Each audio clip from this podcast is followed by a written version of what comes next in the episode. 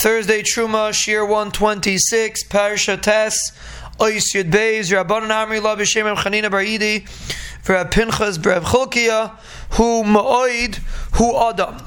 The word Ma'oid is the same word as Adam.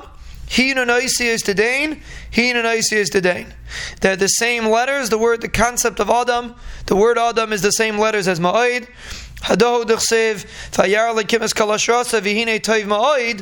Adam. The Medrash teaches us that ma'oid is a remez to Adam. Is a very important concept over here. The lesson that Chazal are teaching us, the, the, the, the essence of ma'oid, which we keep seeing again and again in the Medrash, ma'oid means a person producing more some someone producing more than he would naturally produce. For example, we said a few a few days ago we discussed that ma'id is yisurim, because yisurim helps a gen- forces a person to produce to get out of the box and produce something he wouldn't normally produce. That's the concept of ma'id. Ma'id is something that a person does beyond his scope, beyond his gvul. So we, we're saying the concept of Adam, Adam is Gematria Ma'oid, Ma'oid is, is the same letters as Adam. The concept is the same thing. That the purpose of human being is to break his barriers. A person has a neshama, and a person's neshama is endless, even though his guf is finite and his midas are finite, but a person's neshama is uh, has an, a, a a little bit of netzach in him. So a person has infinite kaiches buried inside of him. And that's the remez of ma'id adam.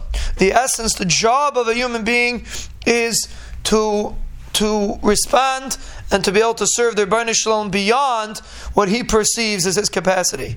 A human being is supposed to break the natural barriers that he perceives that he has and create a concept of ma'id. And it's a little bit hinted in what we say in davening, all of your ma'oids, so to speak. That's why I'm saying there's a hint to this concept of ma'oid. A human being's purpose is to create ma'oid, is to create a situation that would normally seem beyond his grasp and break through that situation. That is the tachlis of the human being, and that's what the Medrash is hinting to us over here that the word Ma'id is the same letters as Adam, because the purpose of a human being is to create a scenario of Ma'id, to break through, to break more, to break his Yetzer Hara, to utilize his Yetzer Hara, even Lataiv, to utilize even the even the Chelak in the Bria, to be Mahapech Tataiv. These are all situations that a person can utilize the power of Adam, the power of Ma'id.